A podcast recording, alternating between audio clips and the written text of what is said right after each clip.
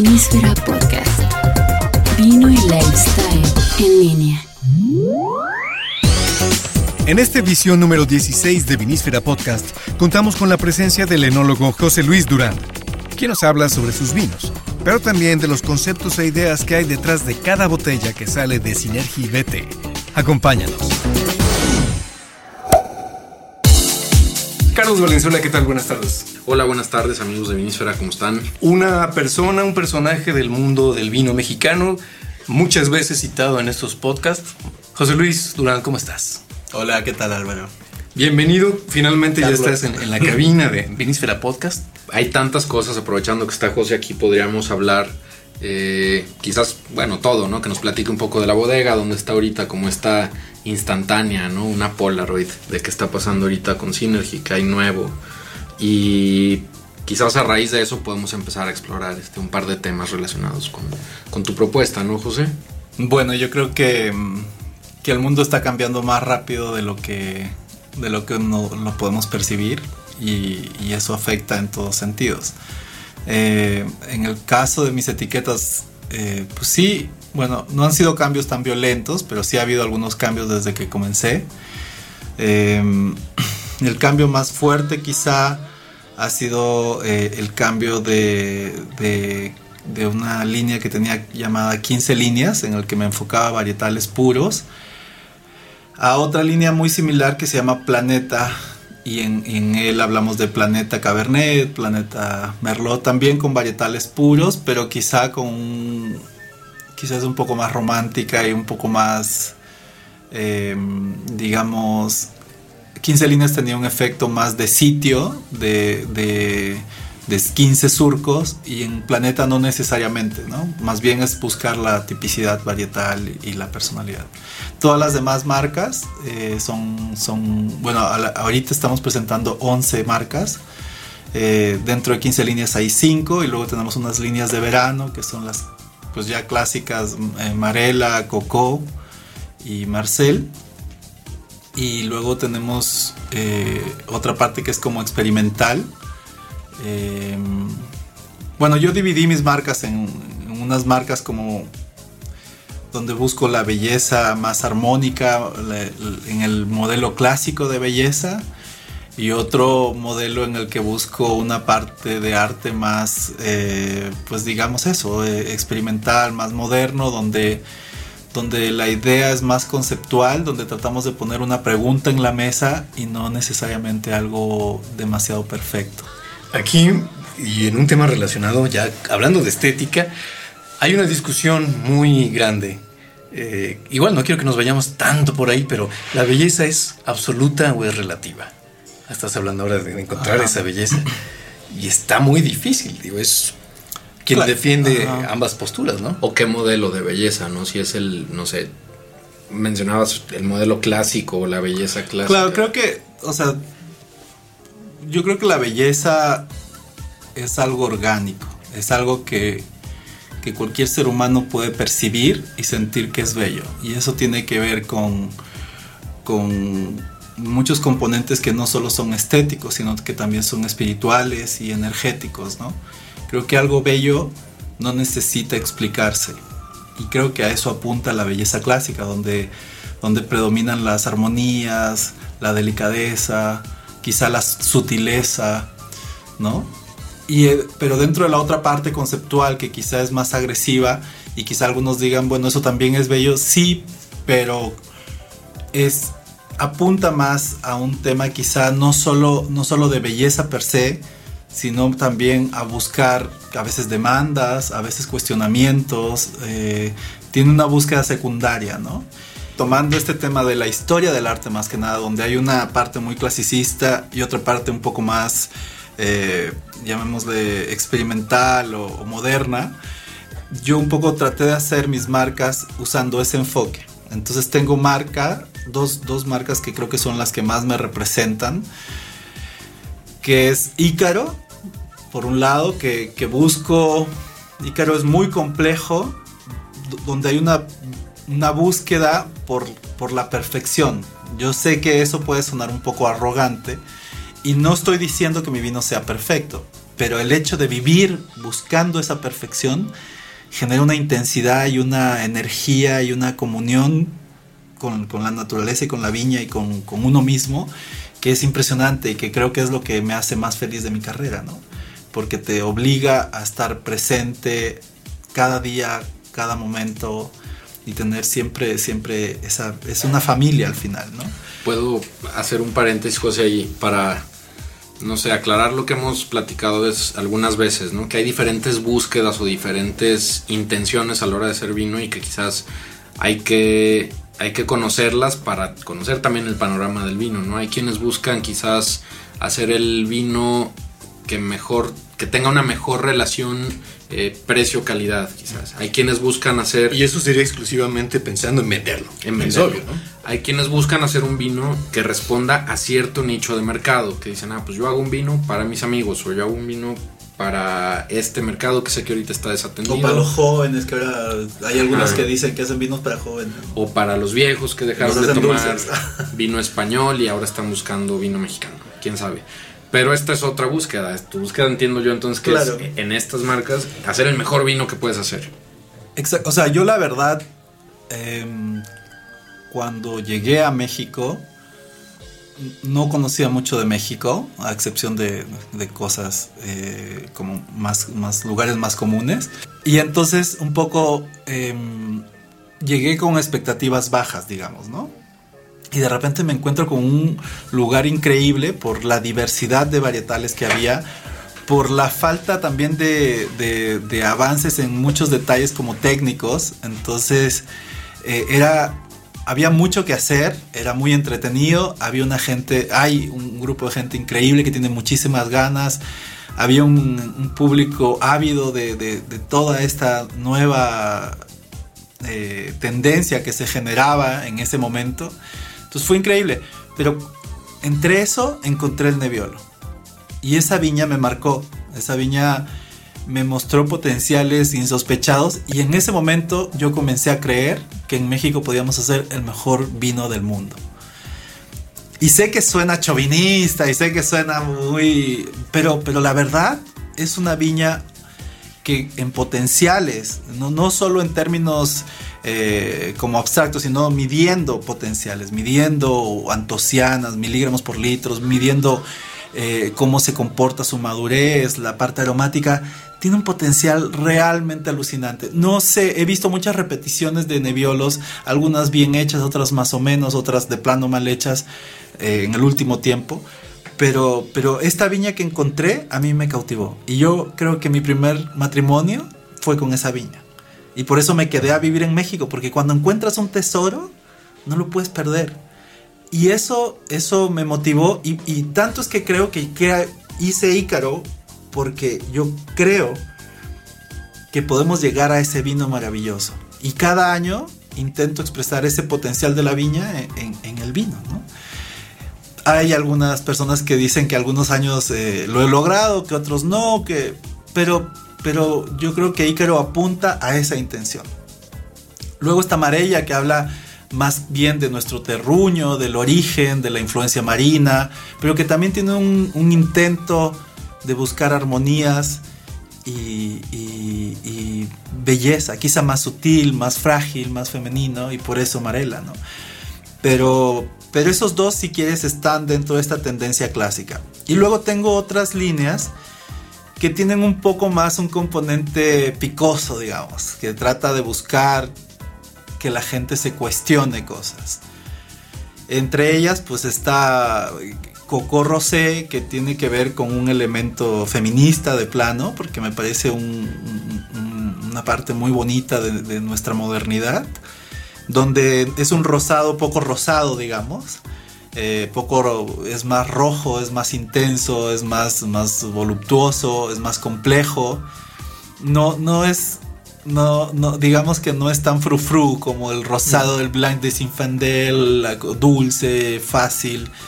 Es un rosado que de repente te hace cuestionar, que tiene que ver con la mujer moderna, contemporánea, que, que ya no es tan, que no es siempre tan fácil, ¿no? Que tienes que entender y valorar detalles. Eh, luego viene Marcel, que es otra, es, es, es una burla, es un Beaujolais Nouveau que no es Beaujolais Nouveau. Es una maceración carbónica de Cabernet en el que pruebo un poco que la variedad más piracínica y verde que, que podemos encontrar se puede comportar absolutamente dulce y maravillosa. Y eso tiene que ver con técnica, con cómo lo haces. Obviamente también el terruño, pero, pero aquí creo que hay una predominancia de la técnica, ¿no?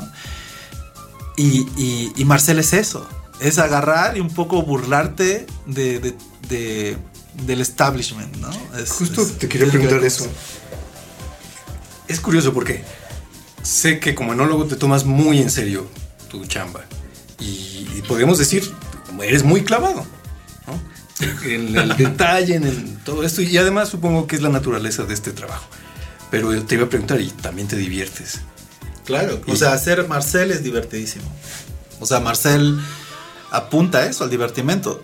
Em, No es la seriedad de estar des- con no, libros, no, de hecho es un vino urbano, es un vino de día a día, es un vino de pasta con tomate. O sea, no, no, no tiene que ver. Yo creo que el vino es un producto de lujo, pero de lujo bien entendido. No se trata de un lujo vano en el que el precio sea lo importante. Yo creo que lo que define un producto de lujo tiene que ver con lo artesanal. Con lo artesanal bien pensado, con lo artesanal con un diseño previo, con una intención. Porque luego está también toda esta definición de artesanales que al final no saben ni a dónde quieren llegar. Y perdónenme, pero siento que esa es la parte que, que- que hay que mejorar en toda esta parte de, de- de los vinos artesanales, entre comillas. Pero lo artesanal bien hecho, lo artesanal bien hecho es todo lo que define el lujo en el mundo de ahora. Pero entonces más que artesanal ya es arte. No. ¿Llegaríamos a ese nivel? No, porque tiene, o sea, el arte para mí eh, su objetivo máximo es la belleza, sin ninguna intención. La parte artesanal tiene que ver con un tema utilitario. Ahí pueden- puedes tener unos unos zapatos de lujo, una, o sea, hay cosas que tienen un fin Y y, el fin es importante, ¿no? La técnica, ¿no? La, técnica, o sea, Sí, no, pero el- igual el- el arte, ¿no? pero pero el conocimiento, la- más que nada yo diría la intención. En este caso hay, no, Un- hay un una fin práctico, punto. y, y otro que va la expresión del terroir, la expresión de la zona, el origen, el contexto en el que está desarrollado cada vino y sus personajes. Entre ellos me incluyo. Yo, yo hay muchos que hablan del terroir como un evento en el que yo observo, pero yo me niego a eso. Yo creo que yo soy parte del terroir, soy parte importante de la viña porque la viña sin mí no existe, porque sería un arbusto, una enredadera, rastrera. Lo que hace que, que la viña sea viña es el hombre. Y lo maravilloso del vino es que el vino es fruto de este matrimonio hombre viviendo la naturaleza. Toda la etapa industrial de los 70 de alguna forma nos alejó violenta y terriblemente de, de la naturaleza. Nos hizo decir vamos a separar al hombre de la naturaleza. Y eso generó quizá toda la contaminación y todas las consecuencias que ahora estamos viviendo con el cambio climático y el, el ozono y las temperaturas. y- pero, pero es esto, o sea, el vino es un llamado a volver a ser parte de, no, no un observador, ¿no? Entonces, en el fondo, no me quiero desviar de la parte conceptual. En estas marcas conceptuales planteamos esas cosas, ¿no? Marcel hace una, una, un- una broma, si quisiese un poco de sátira sobre, sobre el rol del enólogo, ¿no? Que siempre se trata de ver muy poeta y decir, no, yo solo observo. No, claro que no tú eres parte importante dentro del, del vino. Y si no lo asumes, pues creo que hay, hay definiciones que hay que discutir, ¿no? Replantearse. O replantearse. Esto. Luego viene Planeta también con esa intención. Planeta, ahí sí, por ejemplo, la intención es yo no aparecer tanto. Ahí sí es hacer. O sea, no es lo que yo pienso la variedad, es lo que creo que la variedad debe de, define, ¿no? O los potenciales de cómo debería lucir esta variedad en este terroir. Y tú tratas de hacer una vinificación menos Intervencionista. Exacto, un poco más clean, un poco más alejado. Eh, quizá eh, salirse un poco de la sobremadurez. En algunos casos, hay casos en que sí la variedad lo amerita por sus condiciones fisiológicas o, o de sabores. O, por ejemplo, para mí Barbera es una variedad que sí hay que sobremadurar por la gran acidez. Si te lo tomas a madurez a punto, eh, es difícil. Entonces tenemos esa, esa línea, por ejemplo, Planeta, que habla de varietales puros. Y está muy interesante porque yo creo que en México hemos abusado a veces de las mezclas, ¿no? Y todo es una mezcla y todo. Entonces ya no sabemos. Tenemos la idea del Cabernet, pero del Cabernet chileno. Y tenemos la idea del Malbec, pero del Malbec argentino. Y tenemos la idea del Pinot Noir, pero el de Russian River. Pero ¿qué pasa en México? O sea, si el terroir es importante y las condiciones climáticas son importantes, claro que las variedades deben tener una expresión típica de ese terroir, en el que mezclan la identidad de la cepa, como Cabernet, pero cómo ese Cabernet interactúa con el arenal o con la arcilla, o cómo le influye eh, la influencia marina, qué pasa con la sal. Entonces Planeta hace un intento de mostrar un Cabernet criollo o un Petit Verdot criollo. ¿Por qué solo pensar en el Petit Verdot bordelés? ¿Por qué no pensar en un Petit Verdot ensenadense? Chingado. Que, era también lo que decían del Nebbiolo, ¿no? Cuando salieron estas, bueno, las primeras que decían los italianos, pero pues Nebbiolo en México, como, ay, sí, ¿no? claro, de hecho vino, vino Angelo Gaya, vino... y han probado estos vinos y obviamente ellos abiertamente, esto no es Nebbiolo. Lo ha probado, Ícaro lo probó esta inglesa... Jancis. Jancis Robinson y dijo, esto es puro lujo, es como un sombrero ruso de piel, es, una maravilla, pero no es de violo. Claro, porque si tú tienes dos gemelos y uno lo pones en el Piemonte, donde hace frío, donde abajo todavía hay neblina, donde llueve, donde el invierno comienza en octubre y, y el otro lo pones en la parte más caliente, los climas, o a ver, algo más obvio, pongamos dos gemelos, uno en Finlandia y el otro en Brasil que ayer lo decía. Es, eh, eh, obviamente quizá el del finlandés sea más introvertido y el brasileño sea mucho más bailador, más sonriente, ¿no? ¿Por qué? Porque, porque es la fórmula típica, o sea, el fenotipo es igual al genotipo más el ambiente, ¿no? Entonces el ambiente cambia, aunque tengas la misma... Y eso pasa con nuestro neviolo. Nuestro neviolo, por eso yo lo llamo neviolo mexicano. Porque quiero hacer muy clara la diferencia entre cualquier otro Nebbiolo, porque nuestro Nebbiolo sí tiene estructura, sí tiene color, tiene, tiene cuerpo, tiene grasa, tiene aromas. Es un vino carnoso que no tiene nada que ver con el Piemonte. Y para mí, y entre nos, es mucho mejor. Que no salga de aquí nada más. Pues es que son tantas cosas. Y a mí algo que me impresiona de los enólogos es que si vamos a hablar de, comida, de, slow food, ¿qué más slow que, que, el vino, no? Que el vino bien hecho, porque luego hay de todo. De, sobrecito casi, casi. Sí, sí. De agregar algo. Cada vez ahí. Bueno, y, nada más para terminar este tema de las, de las otras marcas conceptuales, una marca que ha sido como una, una, una cosa muy linda en mi vida es Enzo. Enzo es una línea de dos vinos del mismo viñedo con dos enfoques completamente diferentes. Hay un lado claro y un lado oscuro, como en todo. Esto. Y el lado claro habla un poco de la, de la búsqueda de, clasicismo, ¿no? De esta belleza donde tratamos de mostrar la tipicidad del terruño, de la variedad, eh, donde hay una limpieza y donde no hay tanto intervencionismo por parte del enólogo no estamos buscando satisfacer al mercado, estamos tratando de mostrar la identidad de la cepa y del terroir.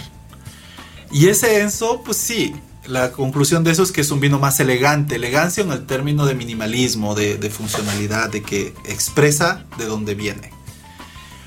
Y luego está toda la tendencia nuevo mundo, un poco parquerizada, donde los alcoholes abundan, donde, donde a veces pierdes un poco el rastro de qué sepa es qué, porque al final eh, se pacifican tanto que toda la parte de la tipicidad varietal se pierde. Pero salen caracteres un poco más de miel, más dulces, que obviamente son como más atractivos para un público eh, eh, nuevo. Que, que, un poco le cuesta un poco la otra parte de la astringencia y la acidez, o, o, simplemente no le interesa pensar mucho, quiere algo rico que, que le llene y que y que a veces esto es, o sea, todos comemos hamburguesas. no es bien válido. Ese es el punto, ¿no? Que hay para todos. Exacto, y si tienen tocino mejor. O sea, y, es, y eso, de eso trata un poco este modelo nuevo mundo old fashion californiano, ¿no? Que ya están generando cambios también, pero creo que es el que, el que Parker incentiva, el que Mondavi crea, esto, y que me, bueno, no, no Mondavi lo creo, porque en realidad tiene que ver con Russian River y con un evento climático, pero, pero a lo que voy es que este modelo, al pacificar, concentra cosas, concentra taninos, concentra color. Eh, lamentablemente en el caso del vino mexicano también concentra sal y si no se hace con cuidado y con un manejo adecuado del riego y ciertas variables puede convertirse en un chamoyoso, ¿no? que, que, ya es como dulce, salado, agrio, amargo. Eh, entonces hay que tener cuidado. Pero, pero lo interesante de esta línea de Enzo es que tenemos este lado terroir en el que hablamos donde la búsqueda es expresar la tipicidad de la cepa en su terruño y este lado noir donde meto negro, oscuro, donde meto la mano, donde digo, miren, pero yo creo que esto les va a gustar. Ya se pacifica, ¿no? Es el remix, digamos. Y entonces ahí un poco estamos esto aumentando el tono de los de los alcoholes, los aromas se vuelven más dulces, más intensos, la expresión es más alta. Es el mismo Nebbiolo, pero, este ejercicio apunta a esta comparación, ¿no? Es un poco del nuevo mundo con el viejo mundo, del clasicismo y la elegancia clásica contra, contra la versión quizá más loud, más, más, más alta, más, con más volumen. Eh, y que no necesariamente puede ser elegante, pero es potente, ¿no? O sea, el, el, modelo, los clásicos bordeleses siempre le dicen, es que ustedes no tienen la elegancia que nosotros tenemos. Dice, sí, pero yo soy rico. ¿Es el Maserati y el Ferrari, quizás?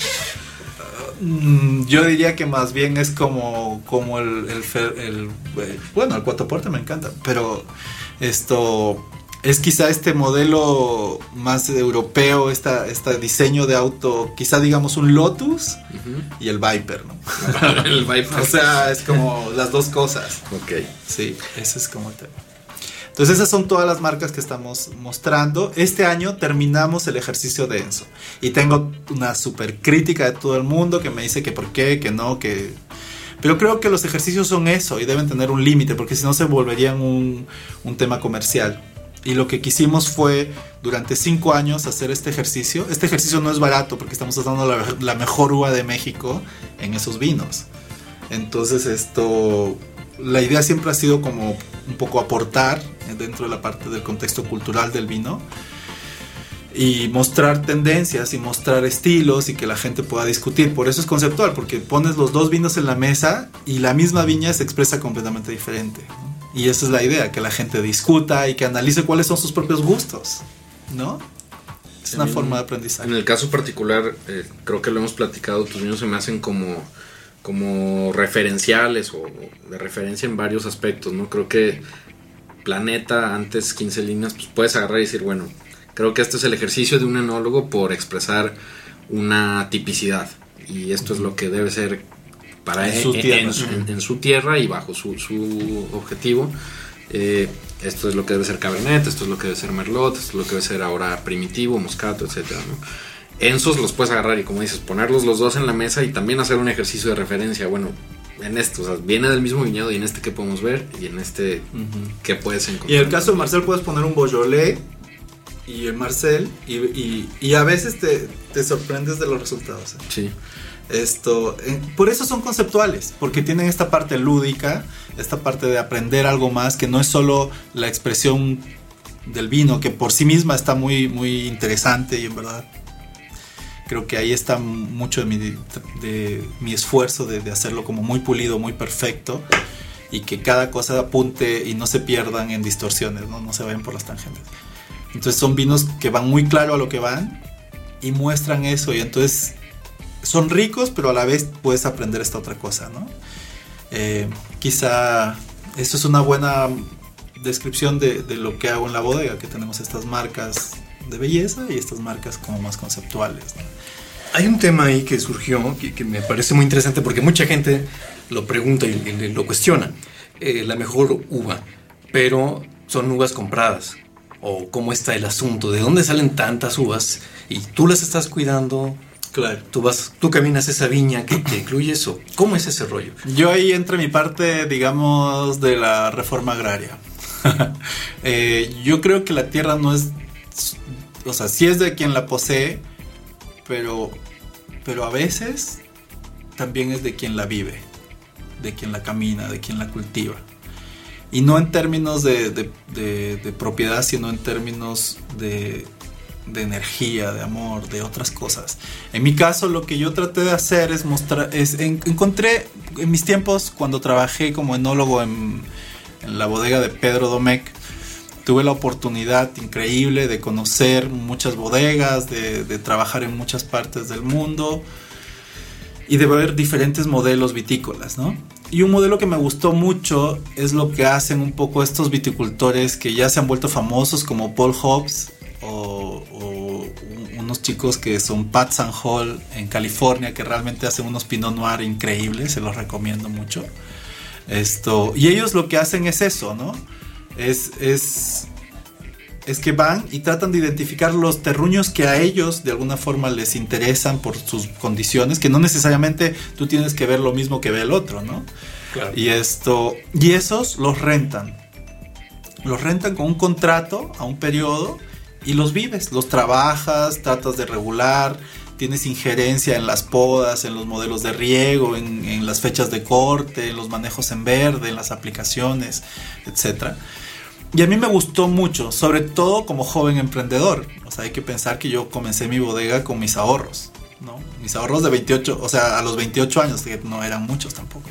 Esto, creo que lo que yo aporto y lo que siempre he dicho, mi bodega es más conceptual eh, o virtual que real. Mi bodega está sobre cimientos de ideas, no tanto de ladrillos.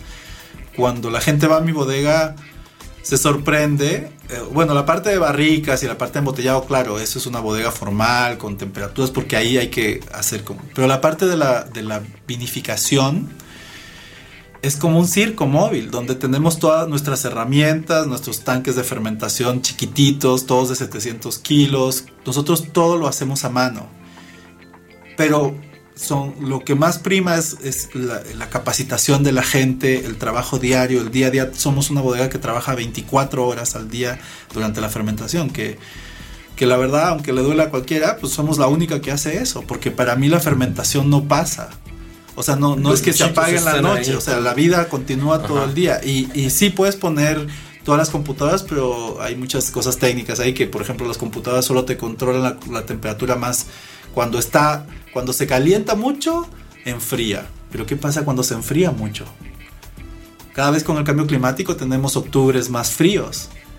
Y entonces, ¿qué pasa en la fermentación? No, no. Eso no es solo una puntita de lo que podría ser un tema de discusión. El Pero, tema de los contenedores es otro, ajá, otro es tema. Un gran rollo. Ajá, no, y es un tema que ríspido pues criticado, ¿no? Así diciendo abiertamente de que, sí. ay, pero ¿por qué cuesta X si lo hacen tanques en los bins? ah, claro, ah, pues es que, o sea, ahí volvemos a un tema conceptual.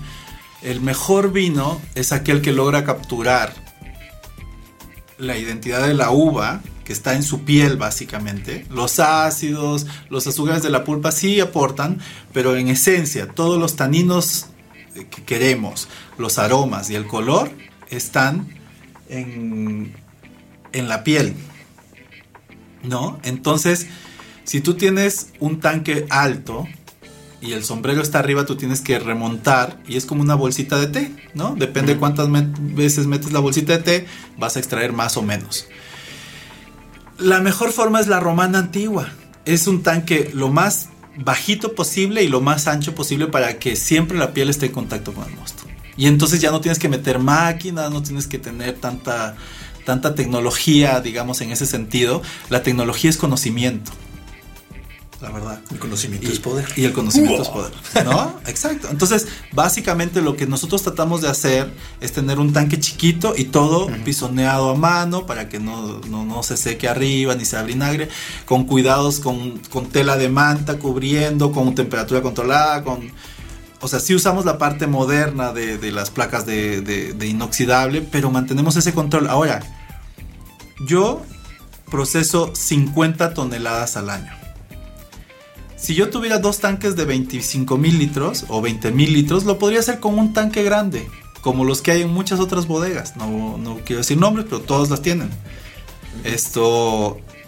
Y en dos semanas hago todo.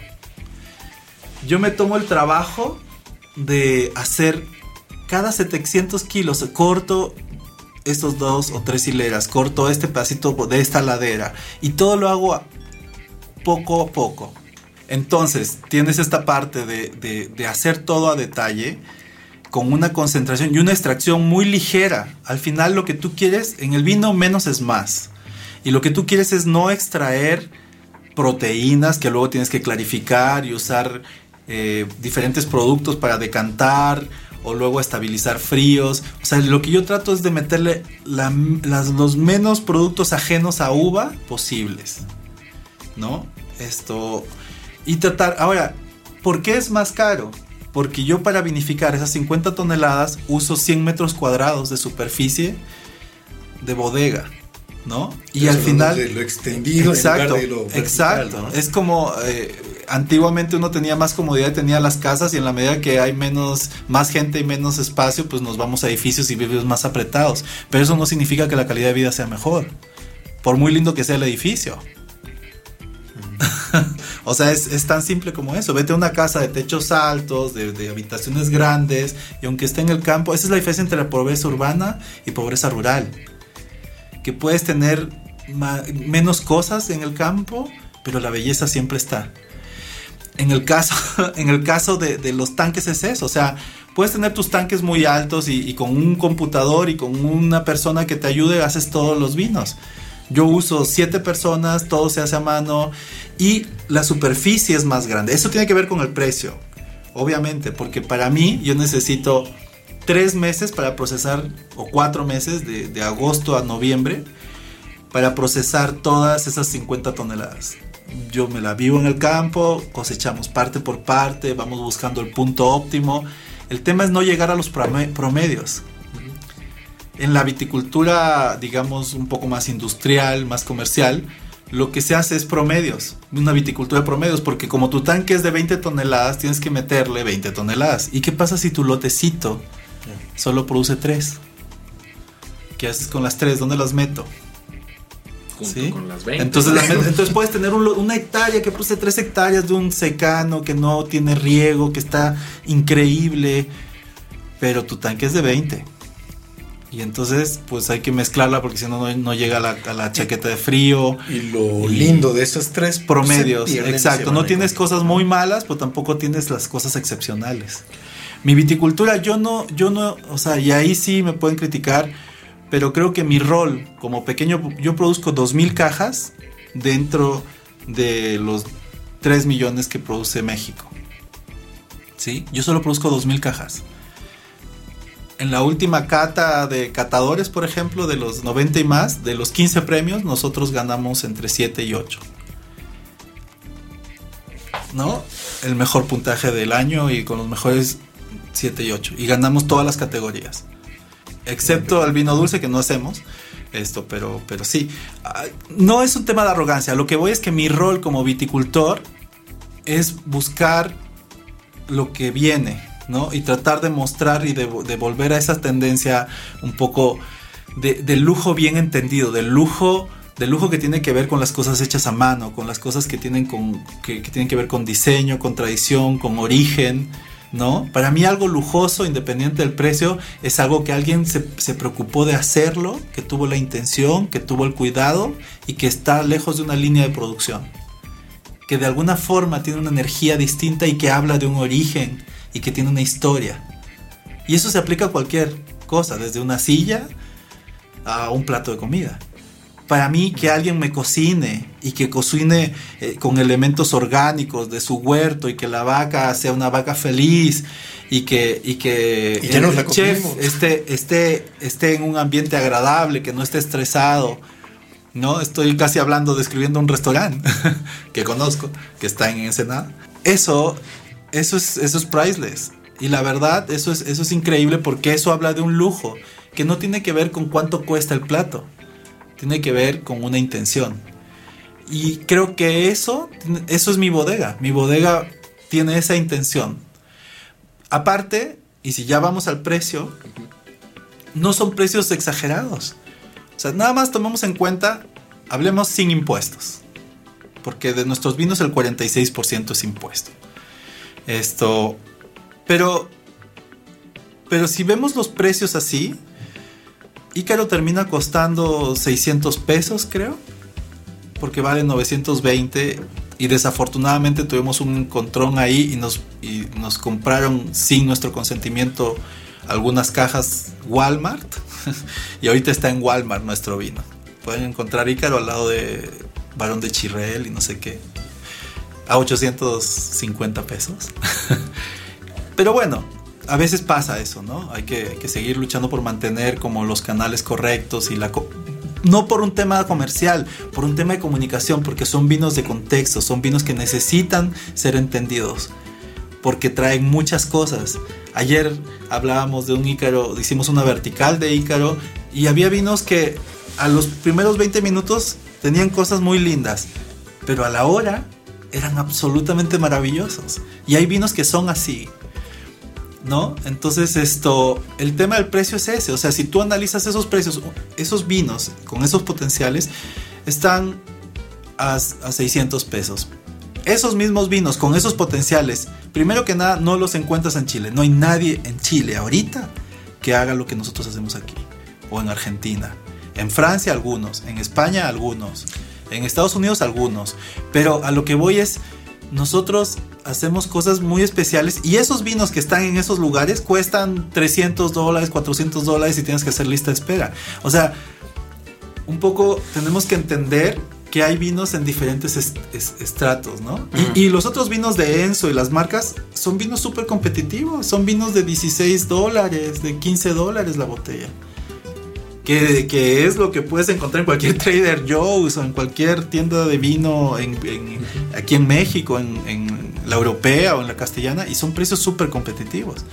Pero tienen toda esta parte conceptual. Al final, estamos en este tema de modernidad donde hay tanta información, hay tanto de, de, todo que al final lo más importante son tus elecciones, ¿no? Hay cosas buenas, hay cosas malas, hay cosas...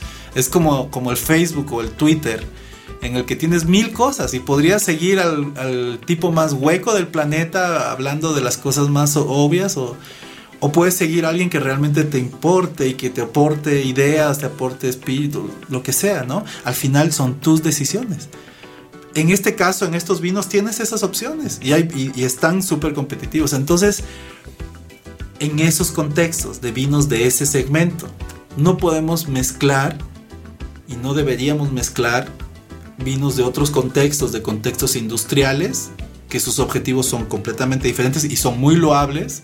Alguna vez dije que el Padre Quino para mí fue una de las cosas que me emocionó hacer. Eh, ¿Por qué? Porque me acuerdo haber estado en un que ya no existe, en un gigante limón. Y un señor que se, que se le veían sus manos, esas manos lindas, esas manos llenas de callos, curtidas. Con su señora tendría sus 50 años. Es como la imagen así que nunca olvidé. El tipo venía comprando su canasta básica, tortillas, esto tenía un poco de queso, tenía sus cositas que iba comprando y el señor, la señora, mientras compraba las otras cosas, el señor trajo su botellita de Padre Quino. Y yo me quedé, o sea, estático viéndolo. Y fueron. Y pagaron la mitad con cupones y la mitad con dinero. Yo, yo soy súper llorón. Y estuve a punto así de sacar y, oiga, yo los... Pero... Pero me gustó la nobleza de eso. De, de tomar un producto de la tierra.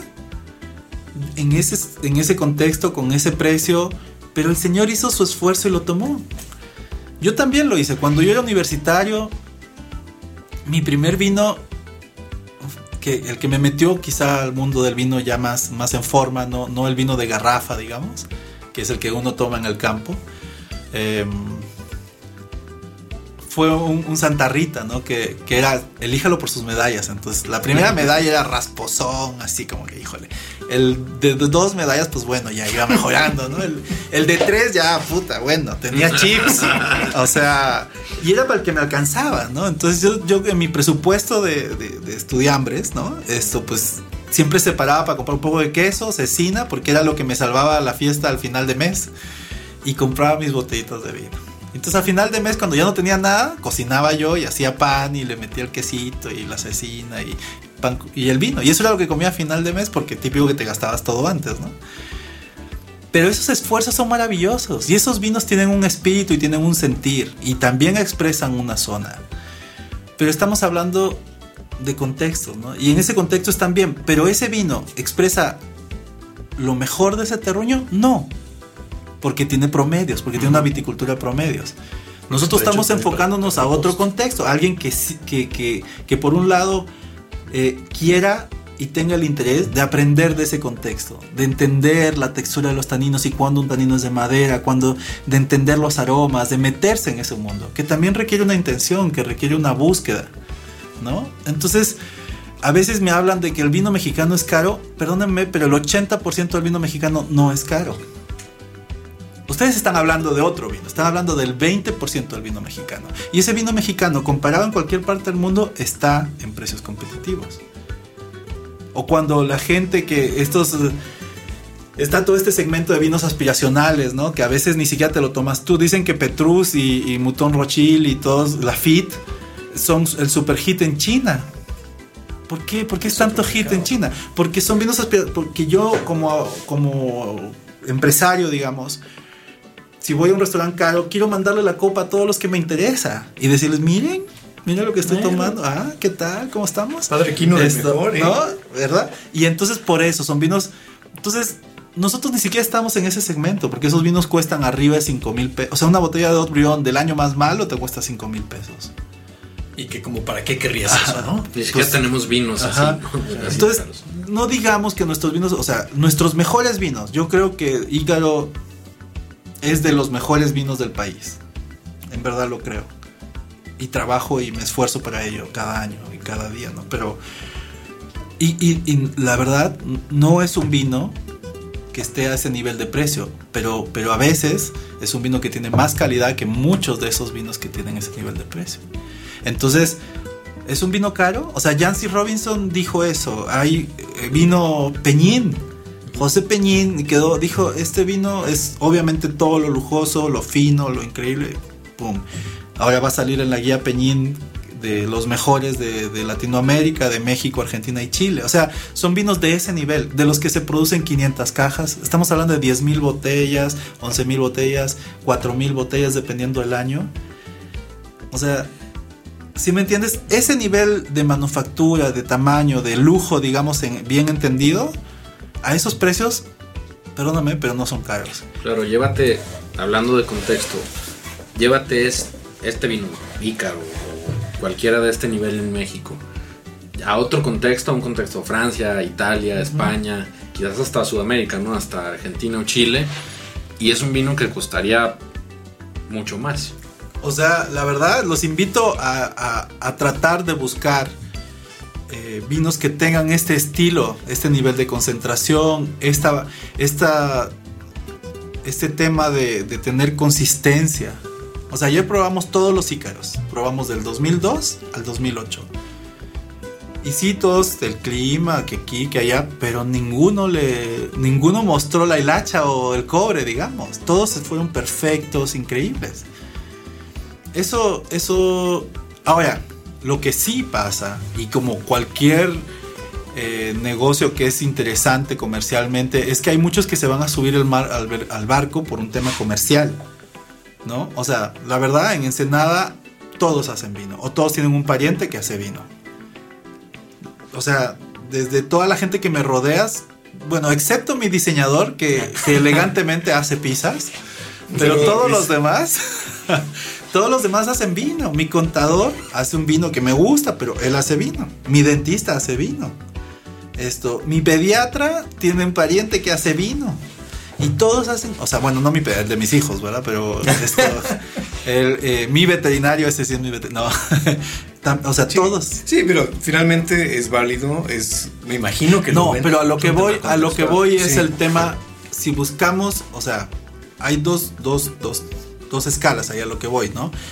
Eh, no, no es ser exclusivo, me parece bien, pero, pero ahí viene el tema de, de lo que buscas, ¿no? Hay, hay un tema de que hay vinos que sí tienen esa escala por un tema de conjunción de conocimiento, de entendimiento de la viña, de vivir la viña, de vivir la bodega, de vivir la vendimia, de hacer manualmente lo que tenías pensado y llegar a ello. O sea, hay, que es la parte difícil. hay un tema de trabajo y de comunión con la naturaleza, hay un tema de diseño, de trabajo y de pensamiento. Y, y hay un tema de ejecución y de, ¿no? Hay vinos que son así, ¿no? Y, y te puedo decir las marcas si me lo preguntas, pero, eh, pero también hay otros que no tienen eso, que son reactivos, que, ah, mira, está interesante, está divertido, es un mundo al que quiero participar, hago mi vinito, ¿no? Y, y entre eso te lanzas y no sale un mal vino, pero no tiene esa búsqueda, no tiene, ¿no? Sí, se puede tomar y está Esto- hecho para Ajá. con los cuates. Ahora, no tanto el para- tema es que dices, es que me costó muchísimo porque la, la botella la tuve que comprar en tienda casi a- pues a precio de público, me costó tanto y los corchos y todo. Entonces el costo de ese vino también es alto, pero es alto por otras, otras cosas. Sí, creo que hay, ¿No? simplificando un poco ahí lo que querías decir, José, lo, lo entiendo como esto, ¿no? Hay de dos sopas cuando están poniendo el precio en un vino. La, la, la, la A, digamos, la opción A es o cuánto cuesta o cuánto vale, eh, que son cosas diferentes de todas maneras, pero lo pongo en base a costo o en base a un valor percibido, ¿O a cuánto lo puedo vender? o cuánto lo puedo vender. Y la opción B es le pongo esto porque esto cuestan los vinos, ¿no? Exacto, por eso. Una opción es cuánto me cuesta hacerlo y otra opción es cu- cuánto lo puedo vender. También pasa eso. Son todos estos igual pequeños o, o empresarios a veces que se meten, pero deciden invertir en la parte, en la bodeguita bonita, en que tenga esto, pero no invierten en conocimiento. Y contratan al achichincle de cualquier otra persona para hacer un vino y luego salen con vinos de 2.500 pesos. Porque la máquina costó. Exacto, y, y su justificación de calidad es que tengo la máquina que vibra, la que salta, la que cuela. Ok, y, y- ¿y qué pasa con, con la esencia del vino? La búsqueda, ¿qué pasa con el terroir? No, no, pero es que yo lo sangré, yo le quité el agua. Como hay una bodega, hay muchas bodegas que se dedican a... Tú le dices, ¿cuál es tu enología? No, pues todas mis máquinas. Y te presumen todo el proceso y todo lo que lo sangran y todo lo que le quitan y todo lo que seleccionan. Bueno, ¿y eso es el Y- terruño? ¿Por qué lo haces? no? O sea, al final, sí, yo creo que al final, y muy sencillo, yo creo que el mejor vino es- es aquel que logra expresar el terroir, con el hombre incluido dentro del terroir, de la mejor forma. ¿no? El que, problema es- que tenga identidad. Y eso, y eso genera una espiritualidad. ¿Y quién lo puede interpretar? Esa es la parte. No, Digo, ¿por sí, qué? sí. Porque yo creo que hay vinos que cuando están bien hechos y tienen esta parte, tienen energía, tienen y, y te impresionan y te llaman. la belleza es como lo que te digo, cuando algo es bello, no necesita ser estudiado o analizado de mil. Lo bello sucede y pasa y te impresiona. Y creo que estos vinos de alguna forma te marcan, te- los, los pruebas los, y, y aunque no sepas, yo, yo soy un convencido de que un buen vino, independiente del precio y que sí exprese ese terruño, te marca. Ahora, lo que pasa mucho es que te vas por este lado californiano antiguo, clásico, de- del vino dulce, del vino super maduro, del vino como... Y eso a la gente a veces le puede también Brincar. ¿no? Pero un vino bueno, elegante, siempre.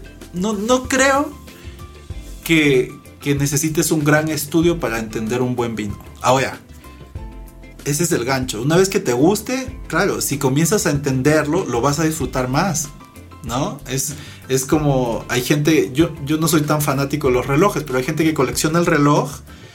Y luego esto, primero lo compra porque está bonito, pero luego no, y el mecanismo, y ya algunos te hablan de todos los tipos Claro. de mecanismos. Y ya es un tema de, de que te gusta, ¿no? Yo creo que eso pasa con los vinos. Pero un vino no, nece- no tiene que ser explicado. Si el vino necesita ser explicado para que te guste, híjole, yo creo que, que ahí estamos mal. Entender más, conocer más sobre el vino te ayuda a disfrutar más esa copa. Yo creo que sí. O sea, para mí el conocimiento es placer también. O sea, entender de dónde vienen las uvas, los cuidados, es como... Incluso en ese sentido hay un libro que se llama La sabiduría de la nariz, que es impresionante, que es maravilloso. Creo que si tuviera que hacer otra carrera sería perfumista. Esto, que también está muy lindo por, por cómo explican, pero hay, hay cosas que tienen que ver con, con cosas subjetivas que sí hacen que tú tengas como esta predisposición o sensibilidad y, entonces creo que, que si uno disfruta los detalles Es como cuando vas a comer y la, la, la lechuga está recién cortada. Aunque la diferencia entre la lechuga de bola del supermercado O del paquete. no la logres diferenciar tanto, solo el hecho de saberlo te va a dar mucho más, mucho más placer, mucho más alegría. ¿no? Entonces creo que, que el conocimiento de alguna forma. Ahora, y la gracia además, no, en el caso de los vinos, es que tú puedas realmente entender cómo fue el clima, qué tipo de suelos hubo, cómo estuvo el manejo, entender si el tipo quiso hacer una viña equilibrada o tener un- una viña muy productiva. Y todo eso lo puedes aprender a través de la nariz. Y es como... Y distinguir. O sea, realmente ayer, por ejemplo, dentro de nuestros ícaros, eh, mostramos 2002, 2004, 2005, 6, 7, 8. Esto. Y el 2006, curiosamente, fue un año en, en- Nosotros tenemos como. Renovamos entre un tercio y un 40% de nuestras barricas cada año. Usamos barricas francesas, eh, cada vez eh, un 30-40%. eh, las usamos solamente entre 36 y 48 meses y luego las vendemos a diferentes otros pequeños productores que hay en el valle. Eh, y trabajamos eso, ¿no?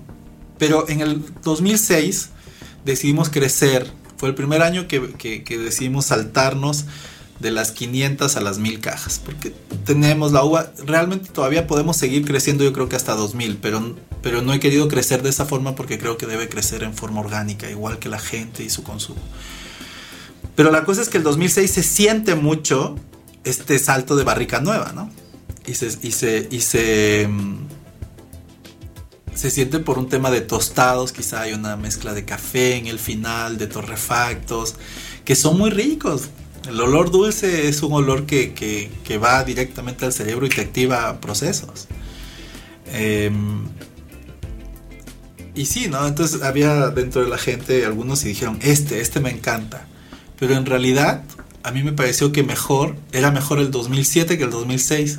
Porque en el 2007 la fruta estaba un poquito más nítida y más brillante y más como alegre y expresiva. Y en el otro quizá estaba un poco opacada por la madera. Pero en el gusto de la gente, el 2006 era mejor. Ya cuando expliqué, miren, pero esas notas no son de viña, esas, esas notitas tienen que ver con la madera, la gente dijo, ah, entonces ahora sí me gusta el 2007. El conocimiento sí genera placer y también te genera cambios. O sea, el mundo moderno, por ejemplo, acaba del Life and Style lanzar su segundo informe de lujo, que me gustó mucho el artículo del escritor. Y esto... Y, y lo que decía es que normalmente las compras de lujo eran por impulso. Y que cada vez más esa tendencia está bajando y la gente se informa más. ¿Por qué? Por internet, por toda la facilidad de los medios. Y cada vez la gente le interesa más la historia. Y curiosamente marcas como Hermes, por ejemplo, en bolsas que son súper tradicionales, hechas a mano, todo un rollo, esto han realzado. ¿Por qué? Porque son marcas que tienen tanta historia que, que ya no es solo lo, lo bonito, sino todo lo que esa marca significa, ¿no? De alguna forma. Entonces, eso también pasa en los vinos y en la mayoría de los productos de ese estilo, ¿no? Y, yo creo que en todo, ¿eh? cada vez estamos buscando, hemos perdido como, ya me, me meto en un rollo complicado, pero creo que nuestra sociedad de alguna forma, con este crecimiento, con toda esta parte consumista, con todo, algunas veces la espiritualidad se nos ha ido entre los dedos, ¿no? Hemos perdido un poco la fe o ya no la tomamos tanto en cuenta. Pero de repente todo este movimiento gastronómico quizá está dado por esa búsqueda, por búsquedas de creer en cosas. Y creo que la naturaleza siempre nos, nos devuelve a la espiritualidad. Entonces encontrar productos que tengan que ver con, con cosas orgánicas, naturales, con manufacturas, con equilibrio social también es importante, y ecológico y sustentabilidad, claro que nos mueve, porque, nos, porque sabemos que en el fondo son las cosas que, que están bien hechas. ¿No? Eso es lo que tratamos de hacer en nuestra bodega.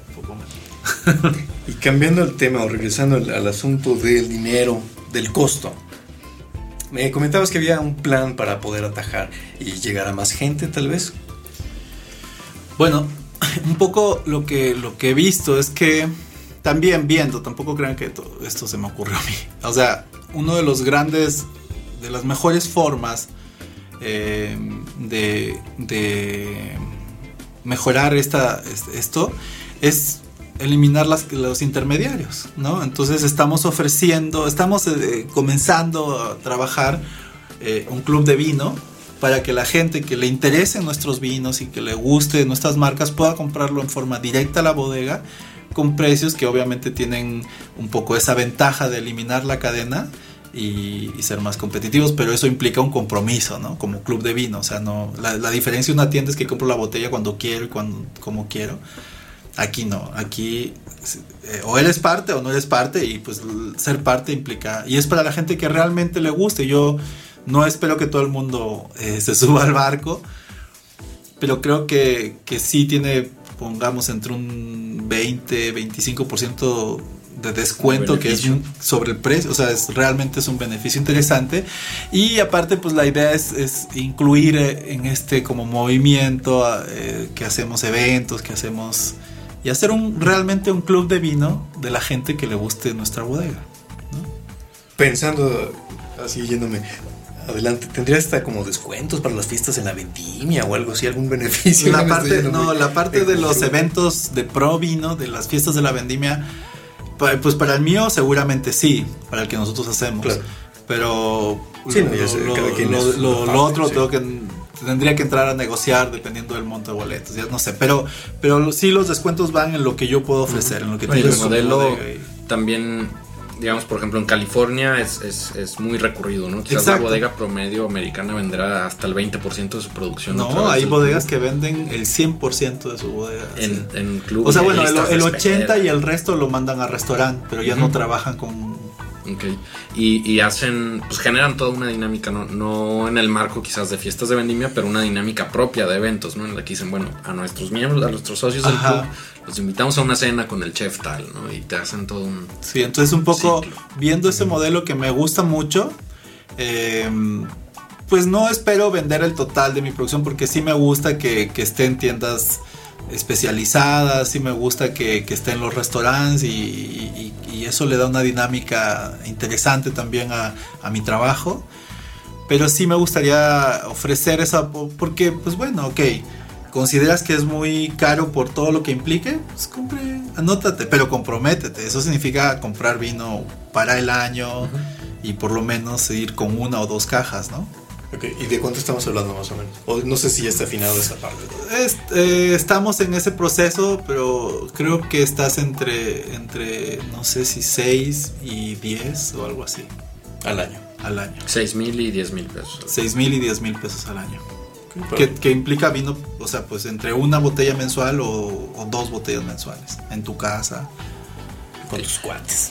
Obviamente ya no es pregunta, sino que es lo, siento como una afirmación, ¿no? Crees en estos nuevos modelos de comercialización que surgen pues por pues, lo, está, haciendo por los nuevos medios, por este movimiento incluso que decías del consumidor de lujo, que ya no solo es impulsivo, ya busca información y todo. Claro.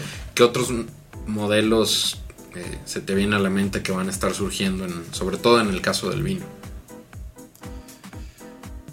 Ah, qué bueno.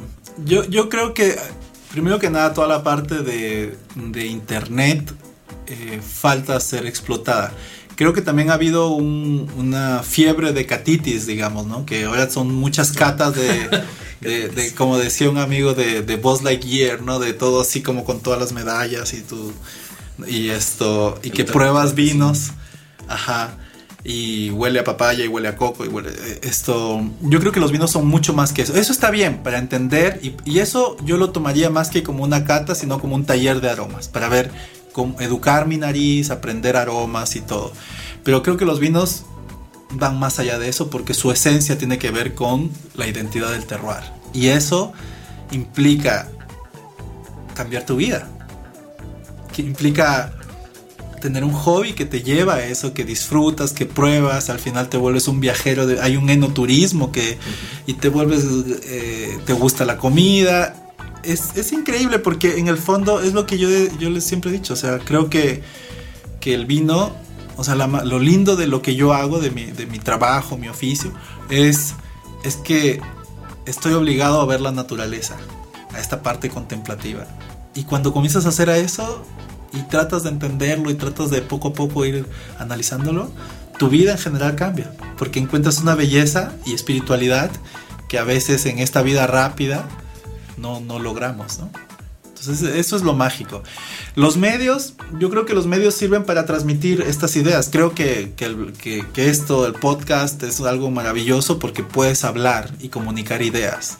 ¿no? En este mundo lleno de imágenes, donde a veces el, gran problema de la imagen como medio de comunicación visual contra la palabra es que la imagen es absoluta. Ves, y digo, esa es la idea. Entonces, si me imagino un amor, ah, pues un corazón. Y si estoy triste, pues una lágrima. Y si estoy... Entonces, la gracia de la palabra es que tiene abstracción. Tienes que procesar la palabra y asociarlo a una idea. Y ese proceso de abstracción te hace ilusionarte, pensar, eh, imaginar y cambia. Ese es el gran miedo de esta comunicación televisiva donde todo está basado, ah, la guerra y salen los cohetes. Y, o sea, la guerra es mucho más dolor que unos cohetes saliendo. Y, el amor es mucho más que un corazoncito. O sea, llegamos a esta, esta comunicación que a veces es muy obvia y muy, muy, muy sosa y muy vacía. Pero también creo que los medios modernos tienen esta otra parte de, medios que sí ofrecen contenido. Al final es people choice. O sea, la gente elige y cada uno estamos en un medio que tiene tanta información que tiende a ser desinformante. Entonces, al final, las, lo que uno decide tomar es lo importante, es lo válido, ¿no? Esto, aparte, siento que a veces esto hay una revolución porque al final estamos llegando a como la utopía democrática de Asimov donde casi tendríamos un botón de sí o no y el pueblo podría decir, a ver, ¿quieren que bajemos los impuestos? Y el pueblo vota, ¿no? Pues no, pues sí. ¿Quieren que seamos todos fácil, eh, happy? Pues sí, pues y entonces no. Esto, y quizá en esa utopía eh, la parte populista gana, ¿no? Y al final llegaríamos a una debacle. Pero pero ahí tiene un poco el tema de la búsqueda de conocimiento. El conocimiento nos va a hacer tomar mejores decisiones y no, y no, no usar estos medios de en esta forma, sino también usarlos como un método más, más profundo, ¿no? Es, eso se me hace bonito. Y bueno, y, pues dado que pienso eso, pues estoy tratando de usar esos medios para, para hablar de mi idea enológica, de, de mi filosofía y al final también mi filosofía de vino, ¿no? Porque yo, de, vida, de, como persona, yo creo que al final eh, hay gente que dice, no, yo pienso esto, pero hago esto, ¿no? O sea, me he encontrado con mucha gente que me dice, no, bueno, yo trabajo con el bueno, el bonito y el feo y el malo, ¿no? Pero pues ese es mi trabajo. Yo soy muy aparte. pero yo soy muy aparte, ¿no? Yo soy un chico muy simpático y guapo y buena gente, ¿no? Oye, espérame, o sea, ¿cómo puedes hacer eso? yo, yo creo que, que, no podemos perder de vista la ética y los valores y los ideales. Y, en mi caso, pues un poco estás expuesto y esto seguramente me va a traer muchas críticas y, te, y te vuelves un blanco, pero creo que debemos luchar por mantener esos ideales y esos valores. En, un mundo que va tan rápido, que hay tantas cosas, creo que... que y, estos trabajos como la viña, como la producción manual, el trabajo con la gente, los, te vuelve a esas cosas bonitas, ¿no? Es lo más lindo del vino, que de alguna forma los franceses lo, lo entendieron muy bien al poner siempre una viña en la etiqueta, ¿no? Porque en este mundo parisino lleno de edificios altos, de la ciudad luz, donde realmente no ves mucho la naturaleza, el vino con esa etiqueta de la viña te hacía pensar en naturaleza y relajarte y cambiar tus pensamientos quizá muy, muy rápidos y, comerciales, como gerencial, lo que sea, esto por cómo estuvo el clima. Y eso es maravilloso, porque te lleva a otro viaje, te relaja, te... ¿no? Creo que eso es lo lindo del vino. Pues amigos, yo creo que, así como tuvimos en esta ocasión la oportunidad de conocer a José, eh, la invitación queda como, como después del podcast eh, que hicimos con Pedro Poncelis de que no se queden con una opinión, de que investiguen, que conozcan, así como la de José es una, es una idea y una escuela enológica, pues hay otras y entre más entendamos estas, estas diferentes perspectivas, pues más vamos a entender la realidad del vino, sobre todo en México.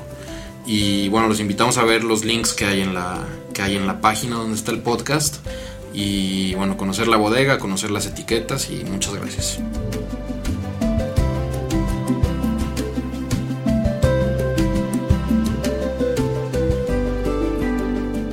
Envía tus comentarios a podcast.vinísfera.com.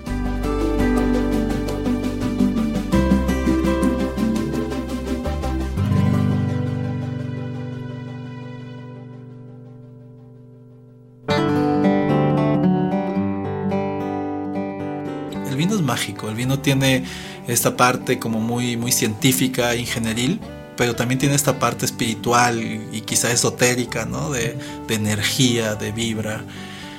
Y, a mí me, encanta porque me permite expresarme como persona, en, todo mi contexto, hasta en mis ideas políticas a veces. Y eso, eso es, es difícil. Eh, le preguntaban a alguien cuál es el mayor lujo que te has dado en la vida. Y el mayor lujo que contesta y que yo estoy completamente de acuerdo y creo que eso es, es poder hacer lo que te gusta y que te paguen por ello. Pues es que ese es mi hobby, esa es mi carrera, eso es lo que hago. Hay cosas que me, que me absorben ¿no? y, el vino para mí es eso. Es, es una manera de vivir.